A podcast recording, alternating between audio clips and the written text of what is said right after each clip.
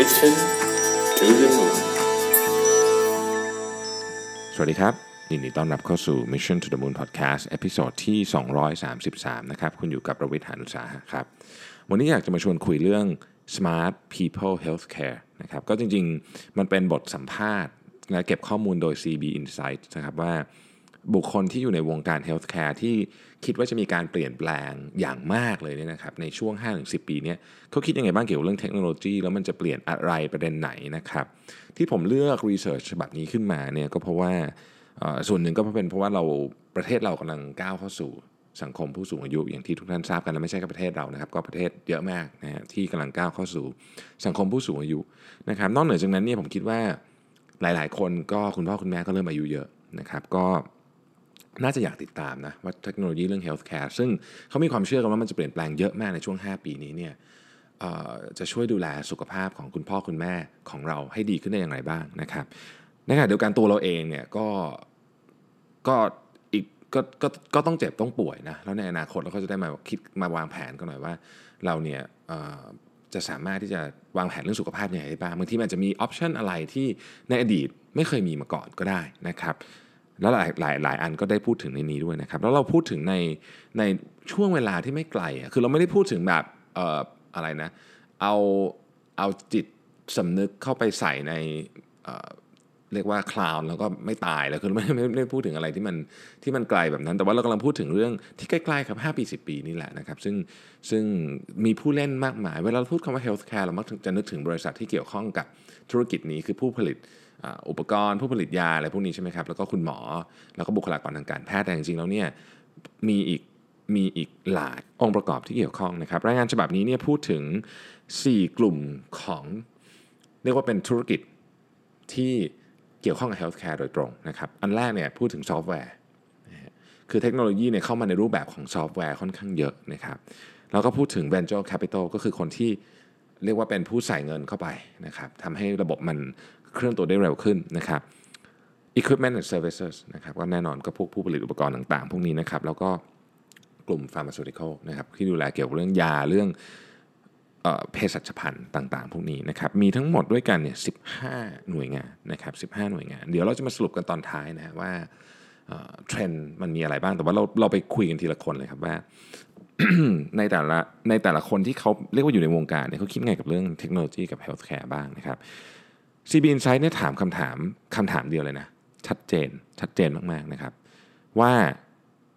เทคโนโลยีหรือ business model อะไรนะครับ ที่จะมี Impact มากที่สุดในธุรกิจ Healthcare ในระยะ 5-10 ปีต่อจากนี้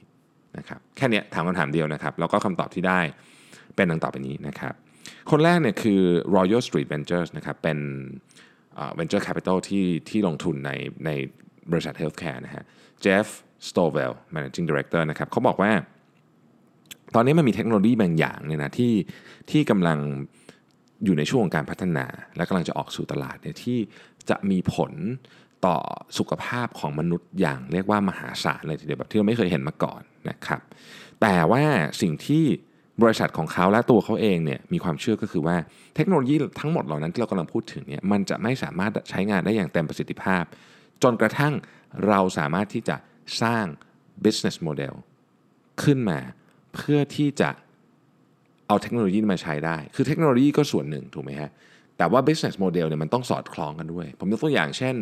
มันมีเทคโนโลยีจำนวนมากเลยนะ อย่าง Google Glass ก็เลยกเป็นเทคโนโลยีอย่างหนึ่งนะ แต่ business model มันอาจจะไม่สอดสอดคล้องตอนนั้นเขาก็เลยออกมา มันก็เลยยังไม่ success ในตอนนั้น แต่ไม่ได้หมายความว่าในอนาคตจะไม่ success หรือ Google Glass ตอนนั้นสมมติคนชอบใช้นะครับ อาจจะโดนกฎหมายบล็อก เรื่อง privacy อะไรต่างๆพวกนี้คือมันมีมันมีอะไรหลายอย่างที่ที่เกี่ยวข้องไม่ใช่เพียงเทคโนโลยีอย่างเดียวนะครับเขาก็จะพอยประเด็นนั้น แต่เขาบอกว่าถ้าเกิดว่าเราสามารถเอา business model ใหม่เข้ามาได้เนี่ยมันจะลดค่าใช้จ่ายของ healthcare ที่สูงมากๆ และจำนวนมากเลยของ healthcare ที่เราจ่ายไปเนี่ยเราไม่ได้จ่ายให้กับการรักษาโดยตรง แต่เราจ่ายให้กับในนี้เขาใช้คำว่า administrative cost ก็คือค่าที่ไม่ได้เกี่ยวข้องกับการรักษาโดยตรง ค่าบริหารจัดการว่างั้นเถอะนะครับ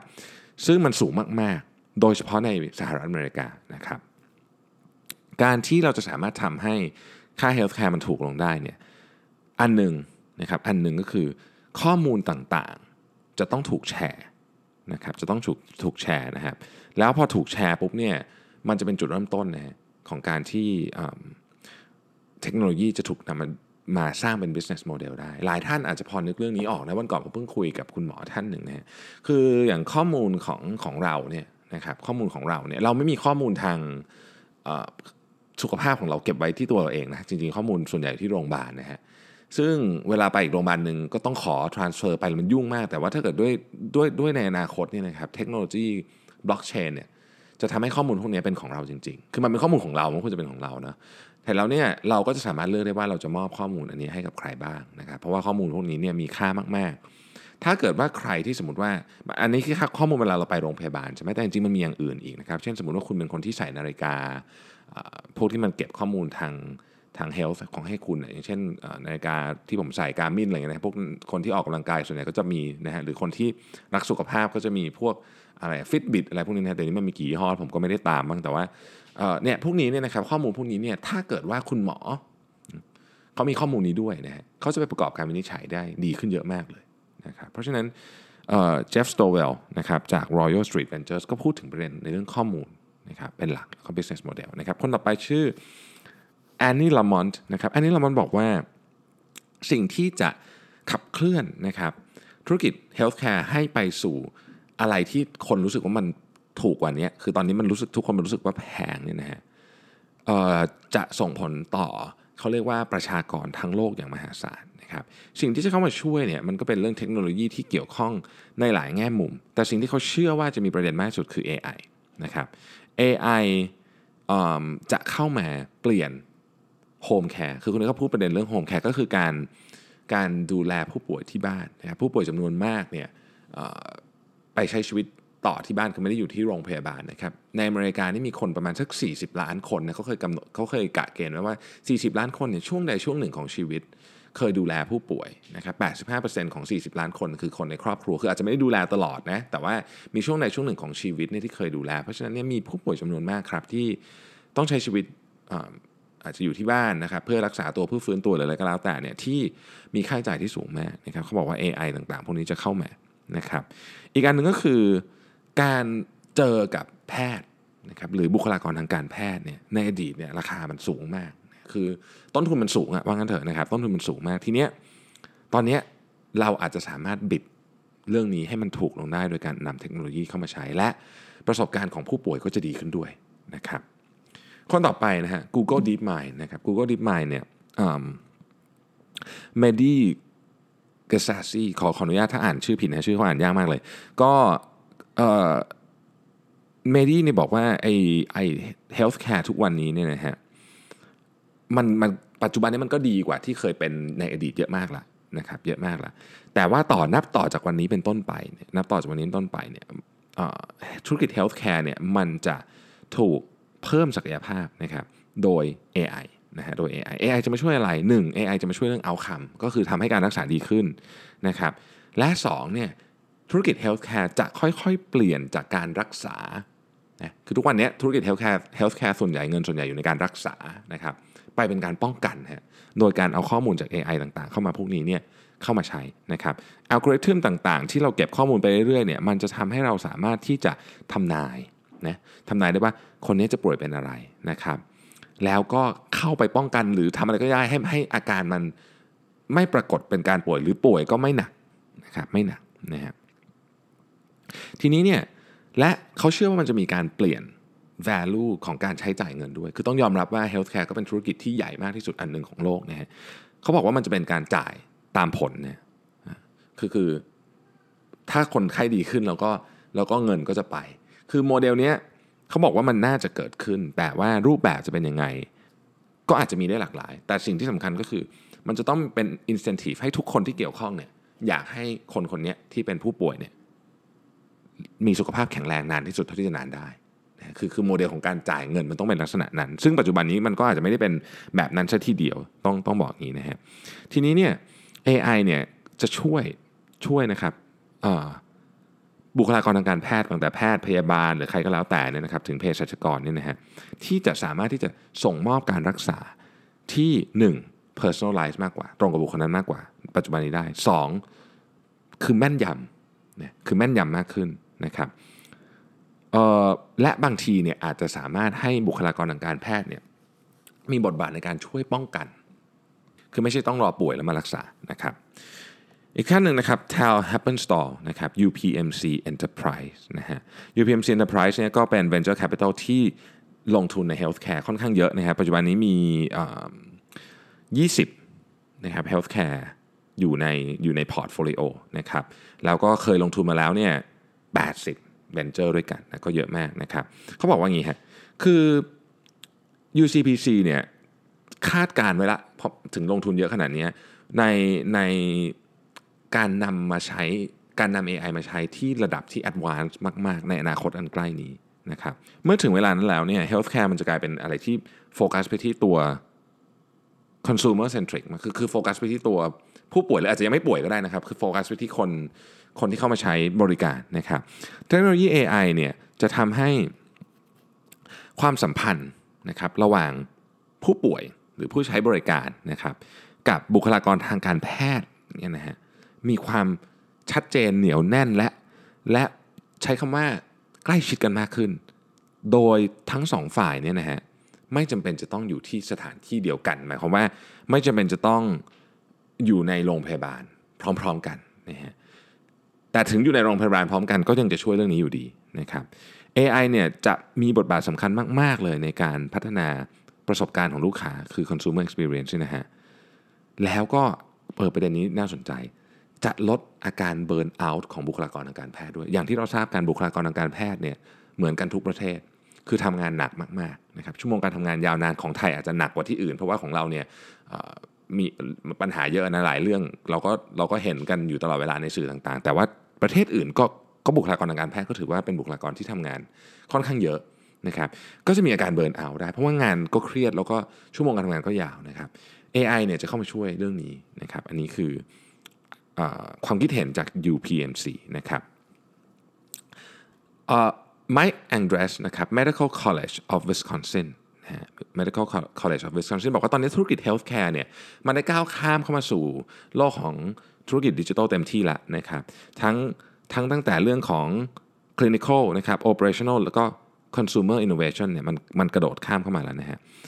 เราจะได้อินไซต์อะไรบางอย่างจากการใช้ AI อินไซต์ซึ่งเราไม่เคยมีเขาบอกคำนี้นะอินไซต์เราไม่เคยมีนะฮะพอเราเอาอินไซต์พวกนี้เข้ามา ซึ่งมันรวมมาจากการการที่คนเนี่ย มี Data มากขึ้น Data ของตัวเองนะมากขึ้นนะครับ ธุรกิจทั้งหมดเนี่ยเขาเนี่ยจะไปวนอยู่รอบ consumer นะครับโดยใช้ Data เนี่ยเป็นเครื่องขับเคลื่อนนะฮะ Data เหล่านี้เนี่ยจะสร้างสิ่งที่เราไม่เคยทำได้มาก่อนก็คือ สร้างคลื่นของข้อมูลที่สามารถ manage และบริหารเอ่อขอโทษครับสามารถบริหารจัดการ และทำออกมาเป็น action plan ได้อย่างรวดเร็วและ smooth ที่สุดนะครับ โดยการ AI เข้ามาช่วยเอา data feed เข้าไป AI เข้ามา data feed เข้าไปนะฮะ Rick Vassell นะครับ Advantage Health System นะฮะก็อันนี้ก็พูดคล้ายๆกันบอกว่าตอนนี้เทคโนโลยีที่ที่พูดกันเยอะที่สุดตอนนี้ก็มี AI Genomics Big Data แล้วก็ Blockchain พวกนี้มันรวมกันเนี่ยนะครับ มันจะทำให้การดูแลผู้ป่วย หรือคนที่ต้องการได้รับการบริการจากธุรกิจทาง healthcare เนี่ยนะฮะ มันเปลี่ยนแบบหน้ามือเป็นหลังมือเลยเขาใช้คำว่า dramatically changes นะครับแล้วก็ไม่ใช่เปลี่ยนเฉพาะตอนที่ป่วย แต่เปลี่ยนตั้งแต่เกิดเลยนะฮะคือคนคนนี้คนที่เข้ามาหลังจากใน 5 ปี10ปีนี้จะมีประสบการณ์ทางการแพทย์ที่แตกต่างจากคนยุค 10 ปีที่แล้วอย่างชนิดที่เปรียบเทียบกันไม่ได้เลยนะครับคือ consumer experience จะดีขึ้นมาก มันจะทำให้คนที่ป่วยแล้วนะครับสามารถใช้ชีวิตอยู่ ได้อย่างเรียกว่าสบายขึ้นไม่ต้องแบบโอ้โห แบบป่วยแล้วก็จะต้องอยู่ป่วยนอนอยู่บ้านตลอดเวลานะครับซึ่งเขาพูดในถึงใน 4 ประเด็นนะครับว่ามันจะมี 4 ประเด็นที่จะช่วยอย่างมากเลยในชีวิตของผู้ป่วยนะครับอันที่หนึ่งก็คืออาการป่วยเนี่ยมันจะถูกรักษาให้หายได้ หรือดีขึ้นได้เร็วขึ้น เพราะเพราะรักษาตรงประเด็น อันที่สองเนี่ยความซับซ้อนนะครับของการรักษาก็จะลดลงไปนะเพราะว่าข้อมูลมีข้อมูลมีเยอะข้อมูลการใช้ชีวิตของ ผู้ป่วยที่เข้ามาก็มีนะครับข้อมูลต่างๆมีเยอะแยะเต็มไปหมดเนี่ยก็ช่วยการซับซ้อนในการรักษามันลดลงนะครับอันที่สามนะฮะพื้นที่ที่มีจำกัดทรัพยากรที่มีจำกัดจะถูกใช้กับคนที่จำเป็นจริง ๆ บางคนเนี่ยถ้าสมมติว่าหมอดูแล้วเนี่ยนะครับ AI วิเคราะห์เสร็จแล้วปุ๊บโอ้อันนี้มันมีวิธีอื่น ไม่จำเป็นจะต้องมานอนโรงพยาบาลนะนะครับอาจจะมีวิธีการรักษาอื่น อาจจะเป็นการรักษาทางไกลอะไรก็แล้วแต่เนี่ยนะครับ ก็ไม่ต้องแย่งมาที่โรงพยาบาลกันซึ่งแน่นอนพื้นที่โรงพยาบาลเนี่ยยังไงก็มีจำกัด นะครับเป็นต้นนะครับเป็นต้นอันนี้ก็คือตัวอย่างแต่จริงๆแล้วทรัพยากรเรามีจำกัดอีกเยอะมากนะครับ ยาเอ่ยอะไรเอ่ยมันก็ไม่ได้มีเรียกว่าจะใช้เท่าไหร่ก็ได้ทุกอย่างมันมีจำกัดหมด ดังนั้นเนี่ยการเอาทรัพยากรที่มีจำกัดเนี่ยให้กับคนที่ต้องใช้จริงๆนะครับโดยการผ่านกระบวนการการวิเคราะห์ของ AI เนี่ยน่าจะเป็นสิ่งที่ดีนะฮะอันสุดท้ายคือเรื่องของความเหนื่อยหน่ายทางอารมณ์ใช้คำนี้แล้วกันนะฮะคือคือคนที่ป่วยเนี่ยก็ แน่นอนว่าไม่มีใครอยากป่วยนะครับเคยมีคนเปรียบเทียบว่าเวลาป่วยนอนอยู่ในโรงพยาบาล ถ้ามันวิกฤตมากๆเนี่ยเงินทองอะไรไม่อยากได้เลยนะคือขอให้หายป่วยอย่างเดียวนะอันเนี้ยจะช่วยนะครับจะช่วยเรื่องนี้ด้วยนะฮะพูดง่ายก็คือว่าคนเราเนี่ยหลีกหนีเรื่องนี้ยังไม่พ้นหรอกนะครับเรื่องการป่วยอะไรเงี้ยแต่ว่าอาการมันจะดีดีกว่าสมัยก่อนนะครับคารีฮอลลี่ครับจาก Optum บอกว่า นอกจาก AI ซึ่งทุกคนเนี่ยพูดกันเยอะแล้วเนี่ยเขาอยากจะพูดในประเด็นของ ambient intelligence ด้วยนะครับคือ ambient intelligence เนี่ยจะเอาทุกอย่างเลยนะครับที่อยู่รอบตัวของผู้ป่วยเนี่ยมาใช้นะครับตั้งแต่ข้อมูลนะครับตั้งแต่ Internet of Things นะครับเราต้องการโฟกัสไปไม่ใช่แค่การรักษาโรคอย่างเดียวนะครับแต่ต้องการโฟกัสไปที่เรื่องของการสร้างประสบการณ์กับลูกค้าที่พูดง่ายคือว่า ประสบการณ์ของลูกค้าเนี่ยจะต้องไม่ไม่เป็นแบบเดิม มันจะต้องการป่วยจะต้องไม่ได้น่ากลัวและ และสร้างความลำบากใจสร้างความเครียดให้กับผู้ป่วยเหมือนในอดีตนะครับ Johnson Johnson นะครับ global head of technology ก็บอกว่า ตอนนี้สิ่งหนึ่งที่สำคัญมากในธุรกิจ healthcare คือคนทำงานนะ talent นะครับปัจจุบันนี้เรามีเรามี digital operative talent ก็คือคนยุคใหม่ๆเนี่ยที่มาจากจบ computer science นะครับจบ digital product manager ถึง data scientist human interaction designer นะครับอะไรพวกนี้เนี่ยนะครับเข้ามาเยอะมากใน healthcare นะครับโดยเฉพาะใน Johnson Johnson ซึ่งจะมาช่วยให้การเปลี่ยนแปลงธุรกิจนี้เร็วนะครับเร็วเพราะว่าคนเหล่านี้เนี่ยมาด้วยมุมมองที่ใหม่นะครับแล้วก็มาด้วยความสามารถที่สามารถนำเทคโนโลยีเนี่ยมาดีไซน์เข้ากับชีวิตของคนจริง ๆ ได้ดีมาก ๆ เลยนะครับเพราะฉะนั้นเนี่ยคุณมาร์กจาก Johnson และ Johnson นี่ก็บอกว่า คนที่เข้ามาในวงการ healthcare เนี่ยนอกจากจะเข้าใจเทคโนโลยีอย่างมากแล้วเนี่ยยังสามารถที่จะเรียนรู้เรื่องของ scientific know-how ด้าน healthcare เนี่ยได้เร็วขึ้นกว่าสมัยก่อนด้วยด้วยด้วยด้วยการพัฒนาของการเรียนรู้ในยุคนี้นะครับคริสโตเฟอร์คูรีนะครับ AMA American Medical Association นะฮะก็บอกว่าตอนนี้สิ่งที่น่าจะเปลี่ยนแปลงที่สุดในช่วง 5 ปี 10 ปีนี้ก็คือ บทบาทของ AI นะครับบทบาทของ AI เนี่ยจะสร้างฐานข้อมูลที่มีความละเอียดแม่นยำที่เราไม่เคยเห็นมาก่อน ฐานข้อมูลพวกนี้เนี่ยจะช่วยพัฒนาคุณภาพชีวิตของผู้ป่วยและและนะฮะคุณภาพชีวิตของบุคลากรทางการแพทย์ด้วยนะดังนั้นเนี่ย AI ไม่ได้เข้ามาแทนใครนะอย่างที่ผมเคยบอกไปผมคิดว่าไอเดียตรงกันกับวันนี้ก็คือผมผมเคยเล่าไปในวันตอนอาทิตย์ที่ตอบคำถามบอกว่า AI ไม่ได้ AI ไม่ได้เข้ามาแทนใครจริงๆแล้วเนี่ย บุคลากรทางการแพทย์เนี่ยจะเป็นที่ต้องการมากขึ้นด้วยซ้ำนะครับแต่ชีวิตของบุคลากรทางการแพทย์จะดีขึ้นด้วยชีวิตของผู้ป่วยก็จะดีขึ้นนะครับ NEA นะครับโมฮัมหมัดมาคูซีนะครับก็บอกว่าอีกหน่อยเนี่ยการบริการทางการแพทย์นะครับจะเปลี่ยนจาก fee for service ก็คือซื้อ service เป็น fee for value นะครับหมายความว่าเปลี่ยนจากคือจ่ายเงินเพื่อผลนะเพื่อผลนะครับ ซึ่ง มันจะเกิดขึ้นได้เนี่ยมันก็จะต้องมาจากต้นเหตุที่ว่าไอ้การเปลี่ยนแปลงทางเทคโนโลยีเนี่ยมันรุนแรงมากพอที่จะเนี่ยพอที่จะทำให้ business model อันใหม่นี้เกิดขึ้นได้นะฮะซึ่งเขาเชื่อว่าเกิดขึ้นแน่นะครับโทมัสฮาเกตจาก Merck นะฮะเป็นผมผมชอบมากเลย คือ Merck เนี่ยเป็นบริษัทที่ใหญ่มากนะของเยอรมัน แต่เขามีหน่วยงานในชื่อ Head Silicon Valley Innovation Hub นะคือทำเรื่องพวกนี้โดยเฉพาะนะฮะเขาบอกว่า healthcare industry เนี่ยจะถูก disrupt นะครับโดย Digital Twin Technology นะครับคำว่า Digital Twin Technology คืออะไรนะก็คือตัวเราเนี่ยแหละที่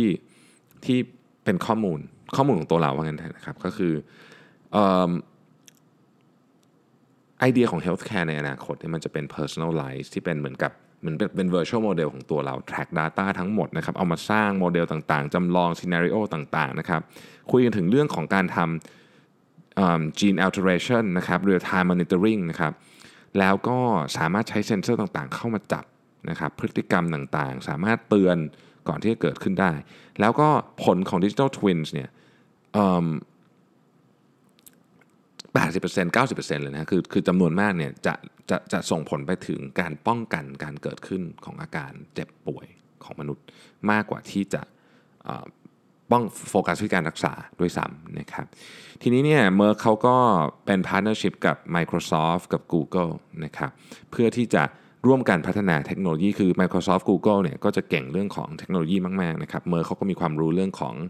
industry ของ healthcare เยอะมาก ก็มารวมกันเนี่ยก็จะได้อุปกรณ์ต่างๆ และเทคโนโลยีต่างๆมามากมาย ตั้งแต่ IoT Cloud Computing AI อะไรต่างๆ Machine Learning พวกนี้นะครับ แล้วก็การใช้ Twin Technology นี่แหละ จะเป็นตัวที่มาเปลี่ยนแปลงธุรกิจนี้อย่างที่ไม่เคยเห็นมาก่อนนะครับเอาอีกหนึ่งท่านแล้วกันนะครับ ก่อนจบนะมันเยอะมากเลยนะฮะ Bayer ฮะ Bayer เนี่ยพูดถึงว่าการมอนิเตอร์การที่สามารถเห็นข้อมูลของตัวผู้ป่วยได้นะครับ จะเป็นสิ่งที่เป็นเป็นหนึ่งในสิ่งที่สำคัญที่สุด และเป็นเครื่องมือที่สำคัญที่สุดของหมอ นะครับของหมอและบุคลากรทางการแพทย์นะคือสำคัญที่สุดเลยนะสำคัญที่สุด สมัยก่อนเนี่ยหมอจะรักษาผ่านเครื่องมืออะไรต่างๆ มากมายนะครับผ่านยาผ่านอะไรต่างๆ แต่ว่าต่อไปนี้ข้อมูลนี่แหละจะเป็นสิ่งที่สำคัญที่สุดจะเป็นเรียกว่า single most powerful weapon เนี่ยคือคือเป็นของที่สำคัญที่สุดแล้วก็สำคัญกว่านั้นก็คือ เทคโนโลยีสมัยใหม่เนี่ยจะทำให้หมอเนี่ยสามารถใช้เวลาที่มีคุณภาพกับคนไข้ได้ ได้คุยกันจริง ๆ ได้คุยกันจริง ๆ ว่าคุณมีคอนเซิร์นอะไรนู่นนี่เพราะว่า ข้อมูลเนี่ยนะครับซึ่งสมัยก่อนต้องเสียเวลาไปเก็บเยอะมาก ต้องมานั่งวัดนู่นวัดนี่แล้วก็แล้วก็ไม่ได้มีข้อมูลเชิงลึกเนี่ยทุกทั้งหมดจะจะจะพร้อมเลยนะครับพร้อมเพราะฉะนั้นคุณหมอเองก็เวลาเวลาคุยกับคนไข้ไม่ว่าจะเจอกันในในโรงพยาบาล หรืออาจจะใช้การคุยทางไกลเนี่ยก็มีเวลาที่จะไปคุยเรื่องอื่นนะที่มันสำคัญนะครับโดยที่ข้อมูลเนี่ยมีข้อมูลอยู่ในมือแล้ว การวิเคราะห์วินิจฉัยโรคหรือแม้แต่ดูแลสภาพจิตใจของคนไข้เนี่ยก็จะดีขึ้นกว่าสมัยก่อนเยอะมากนะครับสรุปว่า เทคโนโลยีเนี่ยนะครับเข้ามาในเปลี่ยนแปลงแน่ๆแล้วก็มีอยู่ 4 ประเด็นใหญ่ๆนะครับอันที่เราได้ยินเยอะที่สุดนะก็คือเรื่องของ AI เนาะ10 จาก 15 คนเนี่ยนะครับตอบว่า AI เนี่ยจะเป็นแบบสิ่งที่ใหญ่ที่สุดในการเปลี่ยนแปลงในเทคโนโลยีนะครับหลายคนพูดถึงเรื่องของ value base นะครับ value base ก็คือได้สิ่งในในสิ่งที่จ่ายไม่ไม่ได้จ่ายให้ service จ่ายให้ value นะครับอันที่3เนี่ยคนหลายท่านก็พูดถึงเรื่องว่า เทคโนโลยีเนี่ยต้องมาช่วยลดราคาค่าใช้จ่ายของผู้บริโภค คือตอนนี้ต้องยอมรับว่าคนจำนวนมากบนโลกวันนี้เข้าไม่ถึงการรักษาที่ดีพอเนี่ยเพราะฉะนั้นเทคโนโลยีต้องมาช่วยเรื่องนี้ทำให้คุณภาพชีวิตของคนดีขึ้นนะครับแล้วก็เทคโนโลยีเนี่ยจะมาช่วยลดเรื่องค่าบริหารจัดการ และความเหนื่อยในการบริหารจัดการด้วย ค่าบริหารจัดการก็ส่วนหนึ่งนะครับลดได้ความเหนื่อยก็ลดได้นะครับ คุณหมอพยาบาลต่างๆเนี่ยมีความเหนื่อยมากที่ต้องบริหารจัดการ อะไรที่มันไม่ได้เป็นการดูแลสุขภาพของคนอย่างเดียว นะครับเทคโนโลยีจะเข้ามาช่วยเรื่องนี้อย่างมากเลยนะครับนี่ก็คือ 4 เรื่องใหญ่ ๆ ที่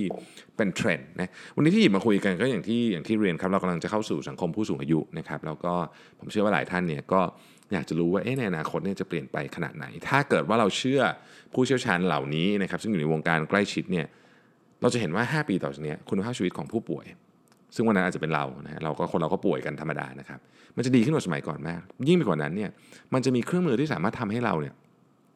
ลดโอกาสในการป่วยได้พวกนี้คือป้องกันการป่วยนะครับเตือนภัยนะถ้าเกิดมีคนมาบอกว่า ถ้าคุณไม่เปลี่ยนวิถีชีวิตเดี๋ยวนี้นะครับถ้าคุณไม่เปลี่ยนมาทำเรื่องนี้เดี๋ยวนี้เนี่ยอีก 3 เดือนกับอีก 14 วัน คุณจะต้องมีโรคนี้แน่นอน ผมว่าคนจำนวนมากจะจะยอมเปลี่ยนนะนะครับมันมีวิธีการมากมายที่จะสามารถนำเทคโนโลยีนี้มาใช้เพื่อทำให้ชีวิตของมนุษย์ดีขึ้นได้นะครับ โอเคนะครับวันนี้ก็หวังว่าจะจะได้ข้อมูลไปคิดต่อ นะครับสำหรับท่านที่อยากอ่านเวอร์ชันฉบับเต็มเข้าไปที่เว็บ cbinsights.com นะครับแล้วก็ไป search คำว่า smart people healthcare นะครับ